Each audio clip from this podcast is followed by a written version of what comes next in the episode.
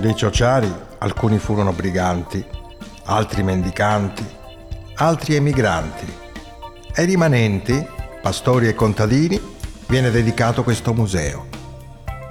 Così recita l'insegna posta all'ingresso che accoglie i visitatori.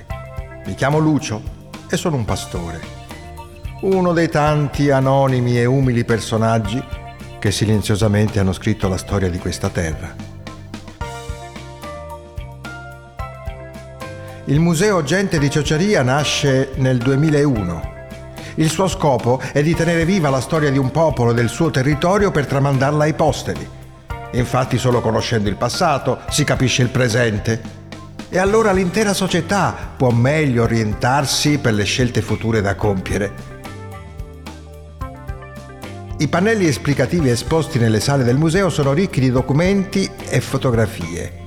Vi sono componimenti di poeti sia in lingua che in dialetto, e poi interviste, testimonianze d'epoca, un mondo in lento dissolvimento. Gran parte del materiale deriva da documentazioni inglesi, tedesche e francesi del XIX secolo, quando, durante i Grand Tour, gli artisti stranieri giungevano nelle nostre terre per cogliere la vera essenza del popolo ciociaro.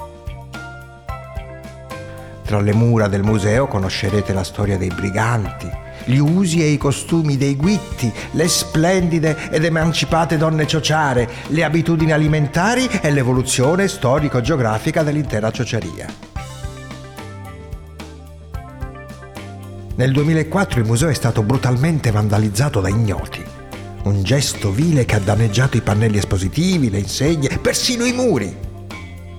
Io avrei tanto voluto ripagarli con la stessa moneta. Ma la gente di Arci ha preferito affidarsi alla nobile forza della parola. Fu così che lo scrittore Ugo Iannazzi nei giorni seguenti compose in dialetto ciociaro un'invettiva contro i vandali affinché circolasse tra i giovani. Iannazzi riprende il modello tradizionale delle canzoni a dispetto, tipici componimenti popolari scritti per denigrare qualcuno. Le offerte per riparare i danni sono state numerose, tuttavia si è deciso di non intervenire per lasciare memoria di quanto è accaduto. La storia di un popolo non sarà mai distrutta da un gruppo di teppisti. La costruzione del museo è servita a conservare l'identità del nostro popolo, a creare fermezza morale, fiducia nelle proprie forze, nei propri ideali e nel futuro.